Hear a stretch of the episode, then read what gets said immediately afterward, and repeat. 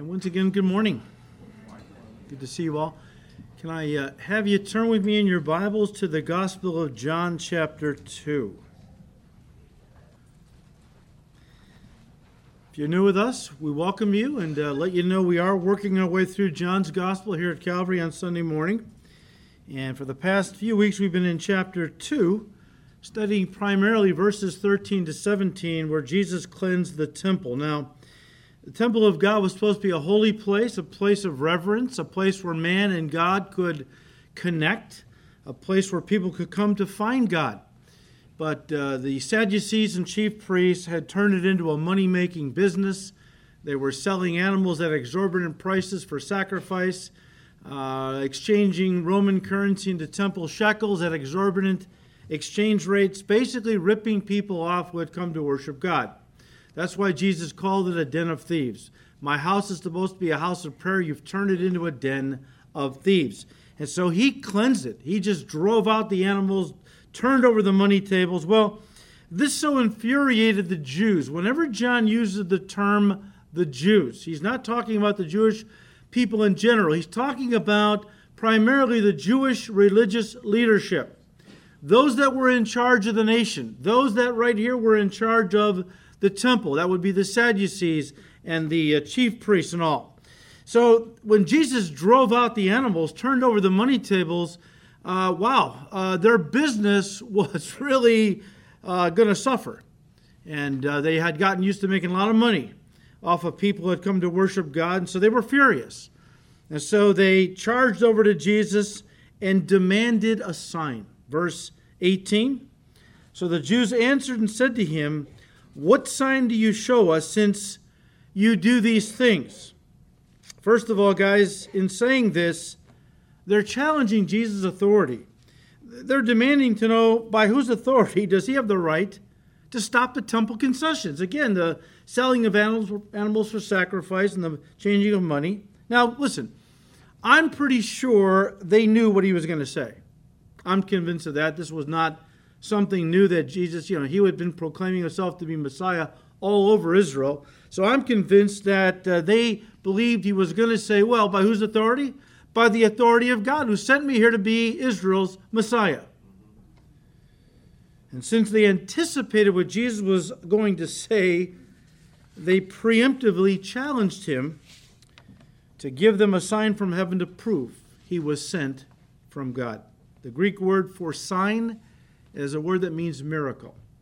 They want to see a miracle that would prove to them he is really from God. Look, all throughout Jesus' earthly ministry, the Jewish religious leadership constantly challenging, constantly challenged him to prove that he was the Messiah, the true Messiah of Israel, sent by God.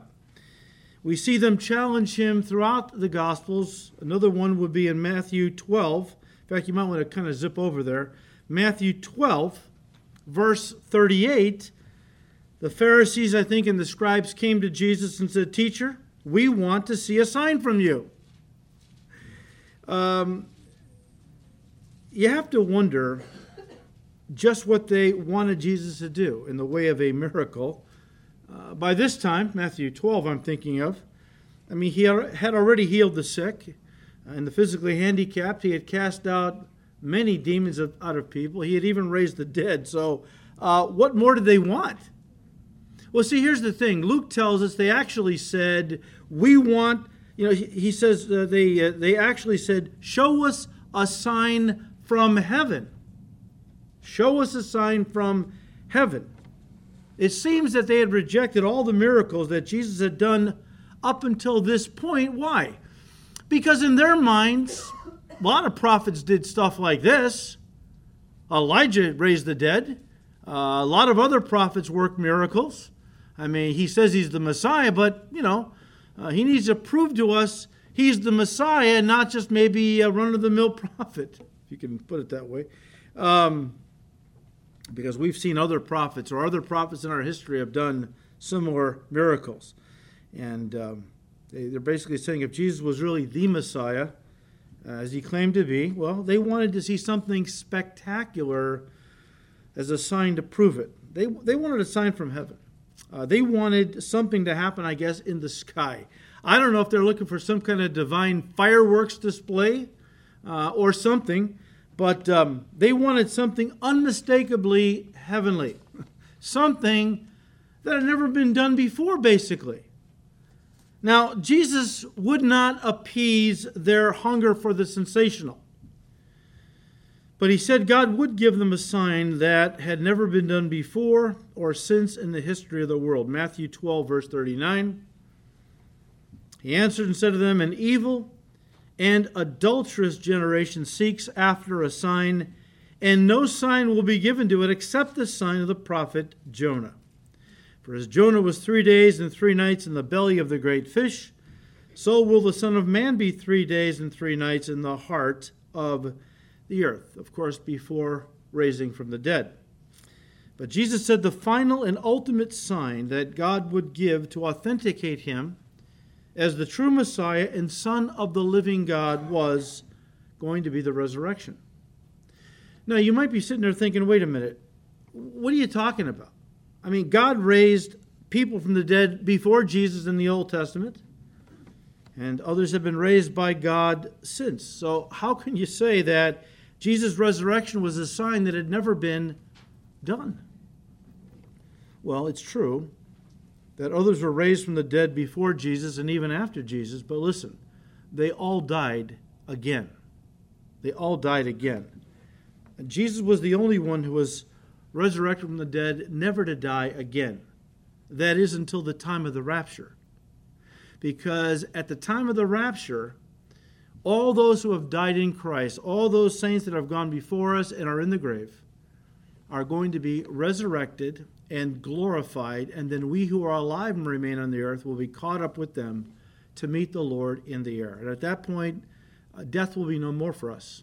Okay, we won't ever see death because we were taken, raptured while we were still alive on the earth. Uh, those who were dead, those who died, bodies buried, they will be resurrected. We'll all get our glorified bodies. So Jesus said in John 10, which we will study in a few years, when we get there, because I live, you shall live also, right? In other words, because I live never to die again, you will live never to die again as well. So, guys, in John 2, when these Jewish religious leaders demand that Jesus show them a sign to confirm without doubt something spectacular, something in the sky, something that would be absolutely, totally unlike anything that any prophet ever did, to prove that Jesus was the one and only true Messiah of Israel sent by God. When you know when Jesus, these guys came to him in John 2, he tells them basically the same thing he would tell other leaders down the road in Matthew 12. And we read about it in verse 19. Jesus answered and said to them, Destroy this temple. Show us a sign. Prove that you have the authority to do these things. Destroy this temple, and in three days I will raise it up. Now, guys, since they're all standing there in the temple precinct, which was the area that had the complex of buildings and courts surrounding the temple proper, they assumed he was referring to the literal temple building, especially because he uses the Greek word naos, Destroy this naos.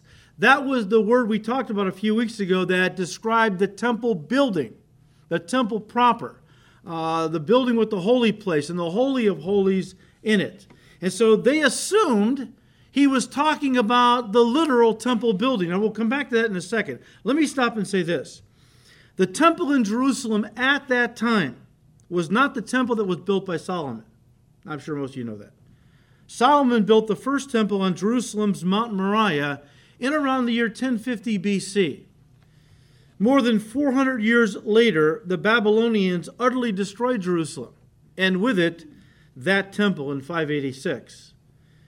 After the 70 year Babylonian captivity was over and the Jews were allowed to go back to the land of Israel, as soon as they got back, the building of the second temple began around 536 under Zerubbabel and Joshua. It was completed in 519, but understand it was a relatively low budget operation when compared with the glory and the expense of Solomon's magnificent, magnificent structure, which at his time, in his day, the temple was one of the wonders of the ancient world. It was that beautiful. So they got this low budget deal. In fact, it even tells us when they came back from Babylonian captivity and they laid the foundation for the temple. It says that the young men were cheering, We're going to have a temple again. The old men who had seen Solomon's temple were weeping because this was a low budget operation compared to Solomon's temple. Okay? But they had a temple. Okay? They had a temple. 500 years later, King Herod the Great shows up and begins building what some scholars and historians refer to as the third temple in 20 BC. Now, the reason I say that not all scholars and historians call it the third temple is because it really wasn't a new build. They weren't building anything from scratch, but rather it was a massive reconstruction project of Zerubbabel's temple. You see, Herod the Great wanted to garner um, support from the Jewish people. Rome had put him over them as their king. He wasn't even Jewish. He was a descendant of Esau, the brother of Jacob.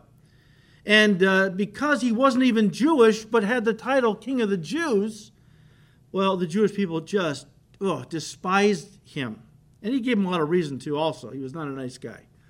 But, uh, but he did want to live with these folks and, and try to be a good leader, otherwise, Rome would remove him.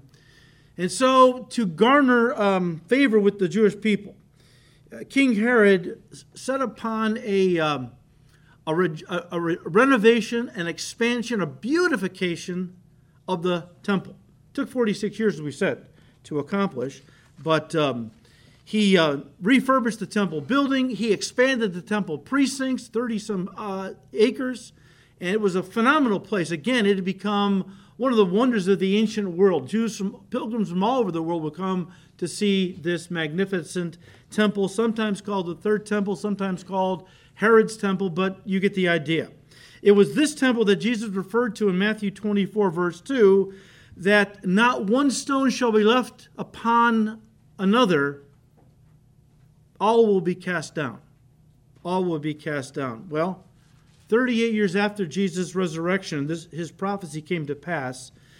While sacking the city of Jerusalem in 70 AD, the Romans burned the temple. The fire was so hot that it melted the gold in the ceilings, in the ceiling, and it, the gold ran down the walls, uh, lodged in the cracks of these massive stones. And so, to get the gold, the Roman soldiers took apart the temple building stone by stone to get the gold, threw all the stones into the Tyropoeon Valley. Today, they did such a good job of, of removing the temple from where it had once stood. Archaeologists and historians don't even know for sure where it originally sat. God does. And He's going to rebuild it, or the Antichrist will back it during the tribulation period. And you could get the study in Matthew 24, Romans, excuse me, Revelation 11 if you're interested in this. But getting back to our text, so they're furious. He's cleansed the temple. He's cut into their business and all, and uh, so they demand a sign from him. And uh, he says, "Look, the only sign you're going to get is destroy this body, and in three days I will raise it up. Destroy this temple, I should say.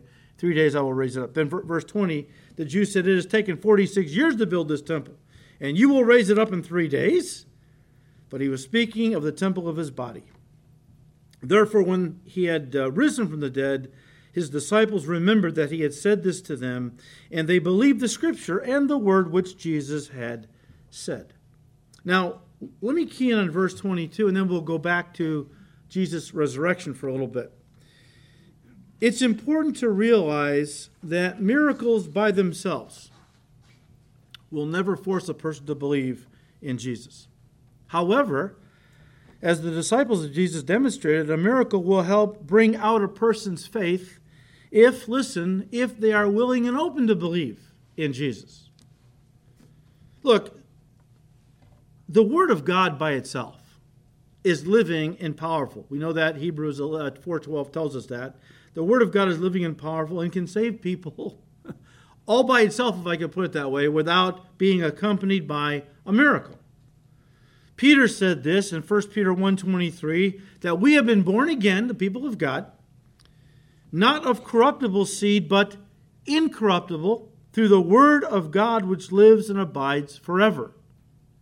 The Word of God. Now, in the case of Jesus' disciples, it took a miracle from God to confirm their faith in the Word. Again, we read verse 22. Therefore, when he had risen from the dead, the disciples remembered that he had said this to them, and let me paraphrase, and then they believed the scripture and the word which Jesus had said.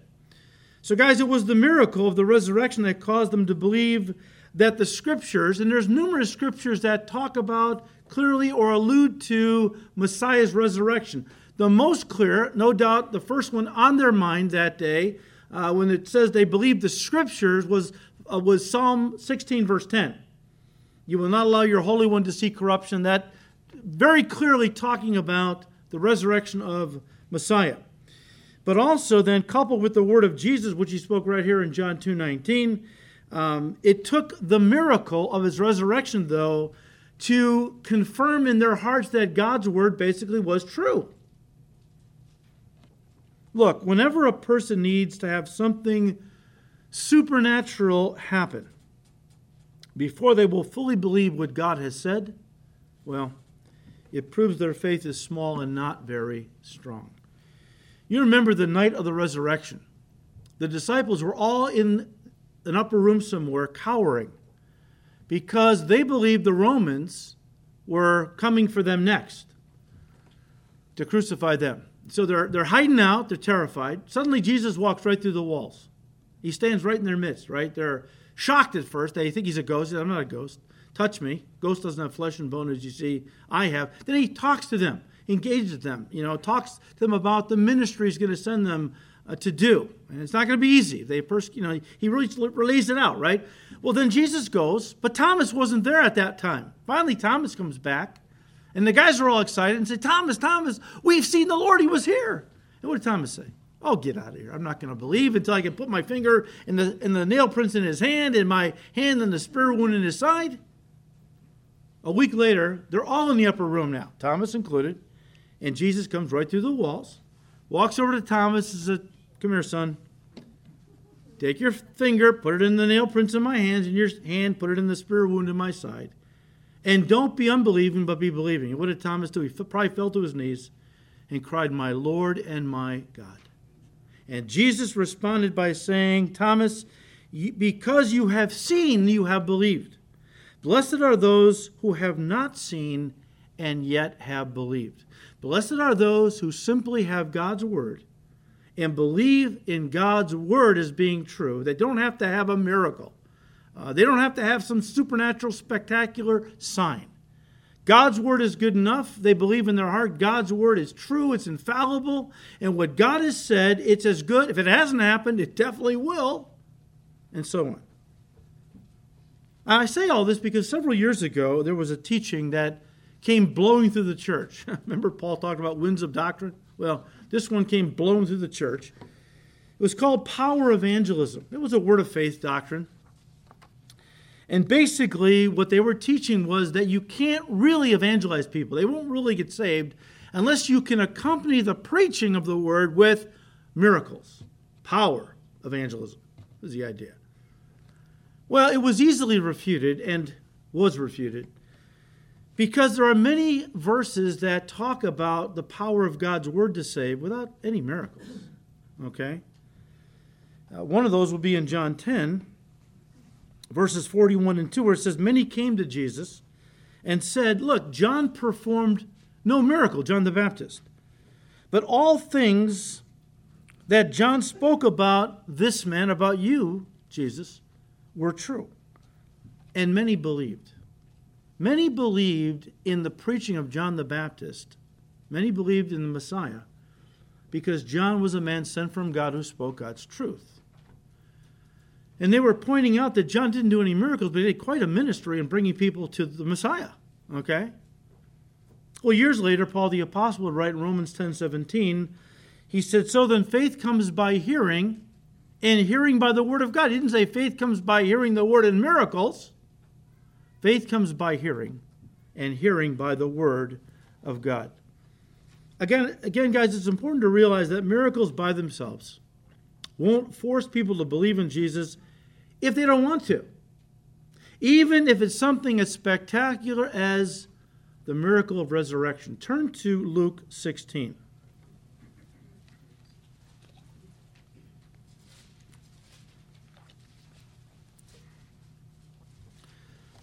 Want to start in verse 19, but let me paraphrase the first part of this story. It's a story, not a parable. I say that because in a parable, nobody is ever named. This in this story, one of the guys, the two main characters, is named. And Jesus said, "Look, there were two guys basically. One was a rich man, unnamed. The other was a diseased beggar named Lazarus. Now the rich man wore purple, which was the colors of a king, so he lived like a king." Thought himself to be a king in a sense. Uh, just lived it up. He was wealthy ate the finest food, just lived like a king. Every day, someone, probably some friends, brought Lazarus. The implication was Lazarus was a believer, but the rich man was not. That's the implication.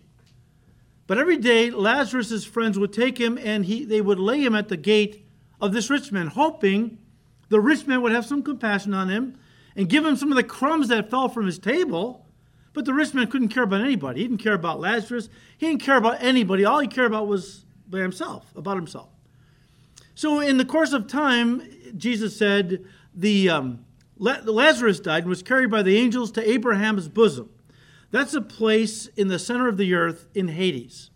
A place in the before Christ came uh, was had two compartments. One, a place of paradise known as Abraham's bosom, where believers went before Christ died for their sins. They couldn't leave there. It was a kind of a, uh, a it was a prison, but a paradise. They were comforted. And then you had a big giant gulf like the Grand Canyon, and then on the other side was this place of torment uh, where unbelievers went. And by the way, the Bible says when Jesus died on the cross, before he ascended into heaven, he first descended into the lower parts of the earth and let the captives free. And took them all to heaven because he had died for their sins. Their sins were, were paid for. Um, Paul says right now, this, as a believer, to be absent from the body is to be present with the Lord. So we don't go to this Abraham's bosom anymore. Uh, the other side, of course, the side of torment, still very much in operation, and those folks will stay there, unbelievers, until the great white throne judgment, which is in Revelation 20. You can read about that. So, anyways, the Lazarus is being comforted in Abraham's bosom in the paradise side of this place. The rich man, lifting up his eyes, sees Lazarus afar off being comforted by Abraham, and he yells across the gulf, Father Abraham, will you please send Lazarus over to me that he might dip his finger in some water and touch it to my tongue as I am tormented in this flame? And Abraham said, Son, don't you remember that during your life you had the blessings, you had it easy, and, and Lazarus had all the bad stuff. Now he's being comforted and you're being punished.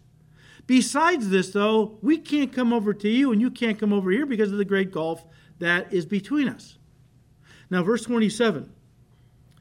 Then the rich man said, Please, Father Abraham, at least send him to my father's house. It's amazing how this man became so evangelistically minded after he died. There are many people who have heard the gospel that have rejected it who are going to become very evangelistically, evangelistically oriented after they die. Because after you die and you wind up in a place like this, well, everything is put in perspective. You realize that, you know what? I really blew it. Eventually, those in, the, in this place of torment in Hades are going to be cast into the lake of fire, hell. It, it's just something to understand that the devil's got everybody all wrapped up with material things and uh, earthly experiences, laying treasures up for themselves on the earth. None of that matters. And if they don't accept Christ and they die in their sins, the very second they wind up in this place of torment, everything is going to come into perspective and they're going to say to themselves, Why didn't I listen to that Christian I worked with, or that person, uh, that friend of mine that I wrote off when they became a Christian, or my wife, or my husband who was a Christian? The lesson here at this point is don't wait to get your priorities straight. Today is the day of salvation. But, anyways, this guy gets very evangel- very concerned for the lost after he died. Now, please, Father Abraham, at least send him to my father's home, for I have five brothers, and I want him to warn them so they don't end up in this place of torment. But Abraham said, Moses and the prophets have warned them. Your brothers can read what they wrote. In other words, they have the word of God, they can read the, the Bible. The rich man replied, No, Father Abraham, but if someone is sent to them from the dead, then they will repent of their sins and turn to God. But Abraham said, If they won't listen to Moses and the prophets, if they won't read and believe the word of God, they won't listen even if someone rises from the dead. The rich man didn't believe in God's word, but a miracle, oh, he believed. Like sending Lazarus back from the dead, something spectacular like that, well, that would force his brothers to believe. It's interesting that Jesus did raise somebody from the dead whose name happened to be Lazarus. Not this guy in Luke 16, but he did raise a guy from the dead who was named Lazarus, right? Did everybody who saw the resurrected Lazarus get saved? How about the Jewish leadership? Absolutely not. You know what they wound up doing? Killing him again. Poor Lazarus, right? I mean, he was, he was a witness. It says that people would come to his house when Jesus preached, and they would come in part just to see Lazarus alive from the dead. He was having a tremendous impact, okay? Uh, getting, people were getting saved just because this guy had come back from the dead. And the Jewish leadership said, We can't have this, let's kill him again. Okay? Wow. Uh, rough day. But, but anyway, so, you know, um, and, and, and, of course, the Lord Jesus himself rose from the dead. I mean, it, did that force everyone to believe? Of course not. I mean, uh, look, once again, a miracle can bring faith where there's a willingness to hear the truth of God and believe. Also, a miracle can strengthen faith where it already exists. But a miracle will never force anyone to believe who is unwilling and hard hearted. And guys, that's primarily why when Jesus told these hard hearted Jewish leaders, the sign to confirm he was Messiah and God incarnate would be destroy this temple, and in three days I will raise it up. They responded, It's taken 46 years to build this temple, and you will raise it in three days? He didn't correct them, did he? He didn't even bother correcting them. John tells us in verse 21 he was talking about the temple of his body. So Jesus knew they had misinterpreted, obviously, what he had said. You think he said, Ho, ho, time out, guys, wait a minute. No, no, no. I'm not talking about, you thought I was talking about the literal temple, but no, no, no. I'm talking about the temple of my body. He didn't say that. He didn't correct them. Why? For the same reason, he stopped teaching plainly at one point and started teaching with parables and only explained them to his disciples. Why? Because after hearing the gospel for so many, so, for so much, so many times, so many in Israel had so hardened their hearts that they still didn't believe, didn't want to believe. And so Jesus now made it very difficult for them to believe. Turn to Matthew 13.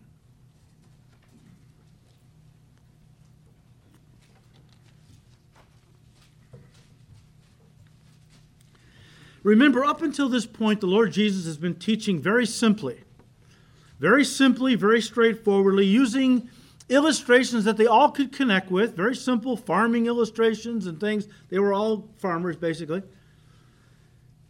But now we're maybe halfway through his ministry. And some of these folks have listened to, in some of these towns, had heard him preach on numerous occasions and had so hardened their hearts they weren't receiving the truth anymore.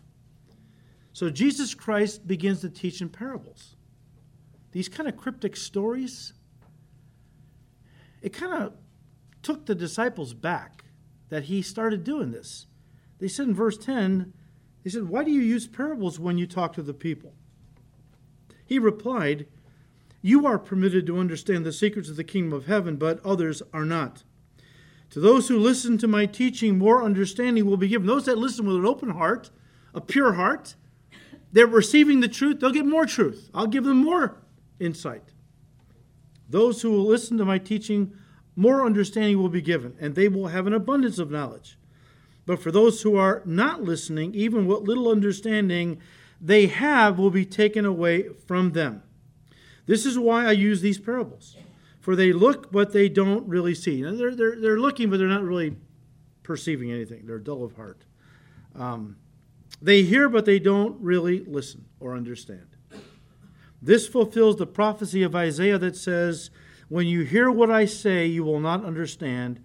When you see what I do, you will not comprehend. Well, that's because that was a prophecy of Messiah and uh, working miracles and preaching the gospel. And yet, so many in Israel were so hard hearted, the Jewish leaders were the top of the list, that they just weren't buying it. They weren't receiving it.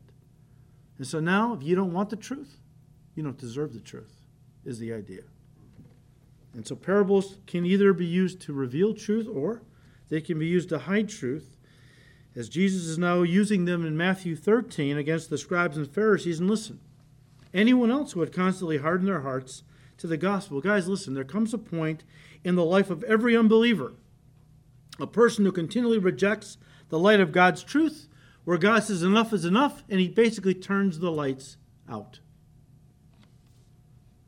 Their eyes are now blinded to the truth. At that point, the opportunity for salvation has been officially withdrawn. They have passed the spiritual point of no return and have committed what Jesus would call the call blasphemy against the Holy Spirit. The day of grace has ended for them, and their eternal destruction is sealed. And listen, I believe uh, that this group of religious leaders fell into that category.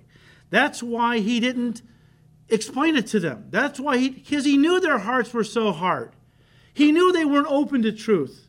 Look, even the Lord Jesus, when he came into a town to preach the truth, if they hardened their hearts, he said he shook the dust off and went somewhere else and told us to do the same. That's why on the morning of his crucifixion, when Pilate didn't want to deal with him, because he knew he was an innocent man, and drop kicked the Lord into Herod's lap, who was in town for the feast. And when Jesus went to Herod, this is not Herod the Great, by the way, it's his son, Herod Antipas. Um, but when Herod saw him, he was tickled. This is the guy that does the miracles. Was hoping that Jesus would do a few miracles for him, kind of entertain him. It says Jesus wouldn't even answer him. Herod asked him some questions. Jesus gave him no answer at all because Herod did not have an open heart. Herod, had, Herod knew who Jesus was. If he was that open hearted, he could have talked to any one of a number of people that had gotten saved through his ministry or gone to see Jesus personally himself. No, Jesus was a novelty to him. Maybe a source of enter- entertain me. You know, people come to church to be entertained a lot of times. How sad. How sad the churches cater to that. And basically, you know, orchestrate their services to basically entertain people. That's sad to me. That's sad. Well, if we don't, they won't come. Then maybe they're not ready to come. Maybe the conviction of the Holy Spirit has not worked enough in their heart where they're wanting the truth of God. You're giving them, you know, you know, a, a show. A lot of people will come to see a show. They won't come to hear the truth of God. So I think this group of men had hardened their hearts to the Jesus knew the heart. We're going to see that next week in verses 23 to 25. Jesus knew their hearts. He knew their hearts were hardened. Therefore, he doesn't even correct them when they misinterpret what he is saying. He's speaking spiritually, they're thinking practically, and that's part of the that was part of the point. He didn't just say this clearly. He purposely couched his words in, in, in a way that you would have to be spiritually minded. You would have to have the ears opened by the Spirit to understand what he was saying. Now, let's return to the heart of this passage as we bring this to a close. Of course, the heart of the passage and foundation upon which our salvation rests is the resurrection of Jesus Christ. It is so foundational to Christianity that anyone who denies the physical bodily resurrection of Jesus Christ cannot be a genuine Christian because it is an essential doctrine for salvation. You see, without the resurrection of Christ, there is no Christian faith, no salvation, no hope for man. Paul the Apostle made this very clear to the Corinthians who had gotten a hold of some bad teaching, a heresy. Uh, somebody told them that there is no resurrection, the dead don't rise. And so they were embracing this, and Paul wrote them back when he heard about it and said, We got a real problem, guys. You don't understand. If the dead don't rise, Christ is not risen. Let me paraphrase what he said to them in chapter 15. If Christ is not risen, then our preaching is useless. Your faith is meaningless. We are still in our sins. Those who have died believing in Christ are lost, and we are of all men the most pathetic. We might as well eat, drink, and be merry, for there is nothing more to life than this, is basically what he told them. However, he was speaking, you know, um, hypothetically. He said, But listen, now Christ is risen from the dead. Okay, 1 Corinthians 15 20. And aren't we glad he said that? But listen, Christ is now Christ is risen from the dead and is the first fruits from the grave of those who have died believing in him. Because when the rapture happens, the great harvest of souls comes. Because those who are dead in Christ will be resurrected. Because Jesus lives, we will live as well. Let me just say this, guys. The two essential doctrines that a person must believe to be saved are the bodily resurrection of Jesus Christ and the divinity of Christ. Those are the two doctrines that you must believe if you want to go to heaven. And the two that Satan has attacked ever since the, Jesus rose from the dead. And before that, that they, he attacked the fact he wasn't the Son of God. The point is, though, that um, these are the two essential doctrines, and of course, all the cults. I'm talking about. Think of the Christian cults: Mormons, uh, Jehovah's Witnesses, other Christian Scientists. They will attack one or both, usually both of these doctrines. So Jesus didn't rise from the dead bodily; he was a phantom. Uh, he was a God, not a mighty God, but not Almighty Jehovah God. JWs. But we know, we've covered this extensively when we first opened John's Gospel, because John was presenting the deity of Christ to start things off with. But these two doctrines, listen to what Paul said, because Paul then succinctly put them together in Romans chapter 10, verse 9. He said, If you confess with your mouth the Lord Jesus, you could really translate that. If you confess with your mouth that Jesus is the Lord, not a Lord, not a God, not one of many roads that lead to heaven. He is Almighty Jehovah God, second person of the Trinity. If you confess that Jesus is God and believe in your heart God is raised from the dead, what? You shall be saved. Essential doctrines for salvation. And both of those doctrines are embedded in the sign that Jesus spoke of in John 2:19. Let me read it again. Jesus said to them, Destroy this temple, and in three days I will raise it up. Now, first of all, he prophesied to these religious leaders that there would come a day when they would kill him.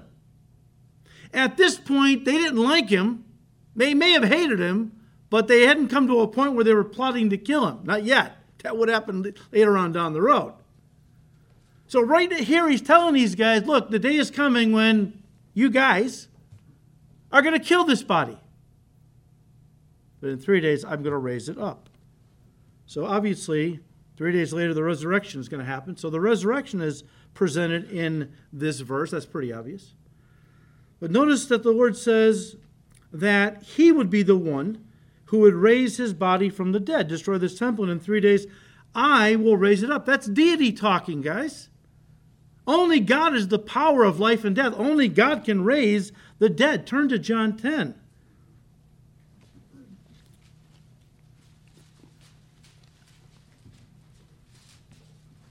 You know, I love John 10. By the time we get there, Jesus will probably have been back a couple years. Well, I'll let him teach it, okay? But anyway, it's a great chapter if we hang in long enough to make it. Uh, but I'll just jump some. I'll just get, pick out some of the verses. It's a great chapter. Verse 11, Jesus said, "I'm the good shepherd. The good shepherd gives his life for the sheep." Verse 15. As the Father knows me, even so I know the Father. The word is in the Greek intimately. And I lay down my life for the sheep. Verse 17 Therefore my Father loves me, because I lay down my life that I may take it again. Oh. Verse 18 No one takes my life from me.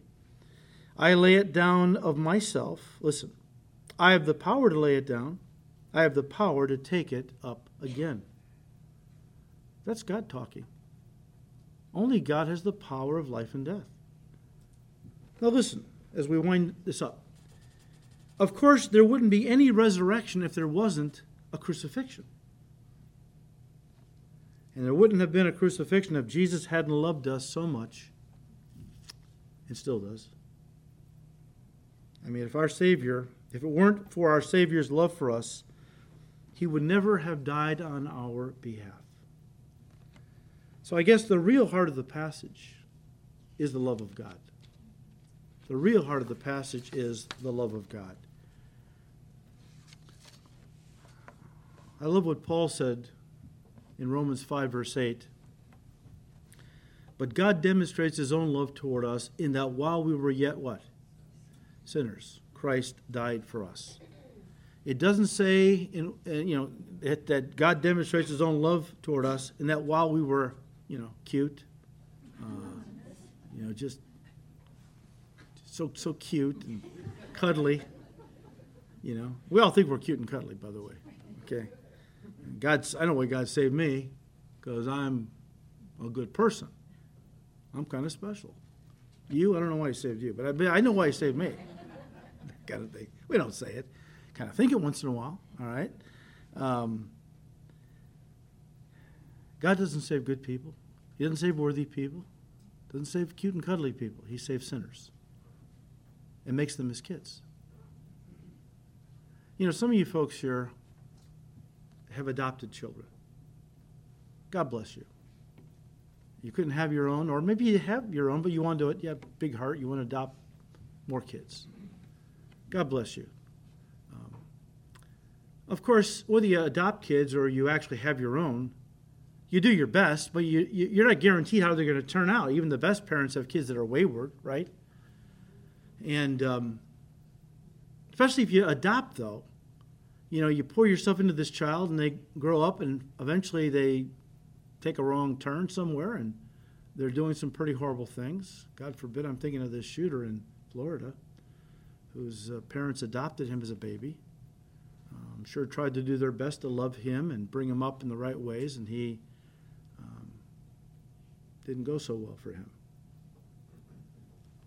I'm wondering how many parents would have adopted a child if they had known in advance how they would have turned out. God knew us. He knew everything about us before He ever created us. And He is still inviting every person in this room, every person in this world, to come to Him. Jesus died for their sins too. Because God wants to adopt you into His family. He knows you. There's no sin you can do that takes him by surprise. Can grieve his heart, but no sin that you do that God says, "Oh man, that's it." Well, I never thought you'd do that. Okay, you're done. I'm get out of this, my family. No, obviously not. Because God's love is such where he saves sinners and then he commits himself to those people and says, "No, I will never leave you nor forsake you." No matter how badly you blow it, if you walk away from me, I will not disown you. If you belong to me, I will never turn my back on you. I will never disown you. You can walk a million miles away. If the day comes and you say, I want to repent and come back to God, you turn around, He's right there. Because the Lord Jesus said, I took my commitment to you seriously. You maybe didn't take your commitment to me that seriously. But when I committed myself to you, I said, better or worse, sickness, health, good times, bad times, whatever it's going to take, I'm going to stay with you. I'm going to never leave you nor forsake you. That's God's love.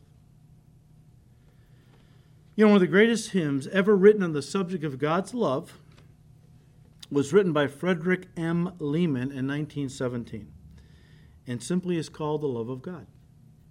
Let me read it to you. The love of God is greater far than tongue or pen can ever tell. It goes beyond the highest star and reaches to the lowest hell. The guilty pair bowed down with care God gave his son to win. His erring child he reconciled and pardoned from his sin. When years of time shall pass away and earthly thrones and kingdoms fall, When men who here refuse to pray on rocks and hills and mountains call, God's love so sure shall still endure, all measureless and strong, redeeming grace to Adam's race, the saints and angels' song. It's beautiful, isn't it? There's a footnote to that hymn. A final stanza was added years later that Lehman didn't write. They found this stanza scratched into the wall of a cell in an asylum by a person that was said to have been insane. He finally died, and when they were cleaning out his cell, they found this scratched on the wall. Somehow they knew that he had added it to Lehman's hymn. Here's what the words this crazy person wrote on the walls of his cell. Could we with ink the ocean fill, and were the skies of parchment made, were every stalk on earth a quill, and every man a scribe by trade, to write the love of God above would drain the ocean dry, nor could the scroll contain the whole, though stretched from sky to sky. He sounds pretty sane to me, doesn't he? I'm wondering who said he was insane and why they stuck him in that asylum. Did they stick him there because he was a crazy Christian? Someone who didn't go along with the state? Someone who professed faith in God, which in their minds made them crazy because you got to profess faith in the government? I don't know. I think so. Let me tell you this we as a nation are moving farther and farther from our Christian roots. And because of it, more and more people are becoming hostile to us, to Christianity. In fact, I've actually, and I read this years ago, about maybe five years ago, um, by an officer in our military who basically told in a writing that he's big for the state that Christians posed more of a danger than terrorists or posed the same kind of danger as terrorists. Why?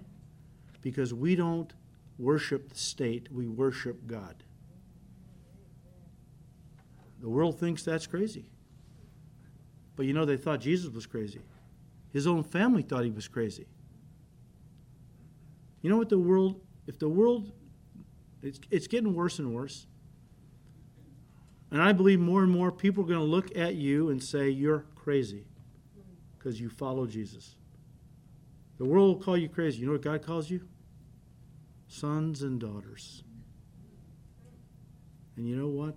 That's all that matters. Selling first service that years ago, I got a hold of a cassette tape. Not to date myself, but I mean, um, this was a, a, a tape about a gentleman's ministry. He was a street evangelist. His name was Arthur Blessitt. Wow. I guess he knew from birth what he was going to be. But, anyways, Arthur was one of those people that was unafraid to share the, the Lord with anybody. And so, to initiate conversations, he had this big cross, a big cross that he would carry around with him. And it would generate conversations, right? Of course, it also produced a lot of ridicule uh, he was telling the story how that many times he'd be walking down the street with this cross. He would go down to L.A. and busy cities, and people would drive by a lot of times and yell, "You're a nut!" And he would always politely yell back, "Yes, but at least I'm screwed onto the right bolt." The world may think you're a nut. Take comfort in knowing you're screwed onto the right bolt. Amen. Father, we thank you for your word. We thank you, Lord, that you love us in spite of us. When we blow it, we can know that you won't disown us. We thank you, Lord, for your great love. Lord, if that man was crazy in that cell that wrote those beautiful words on that wall, then, Lord, would to God we were all crazy. Give us grace, Lord, to not worry about what the world thinks of us, but only live to please our God. So thank you, Lord. We ask you to continue blessing these studies in your word. We ask it in Jesus' precious name. Amen.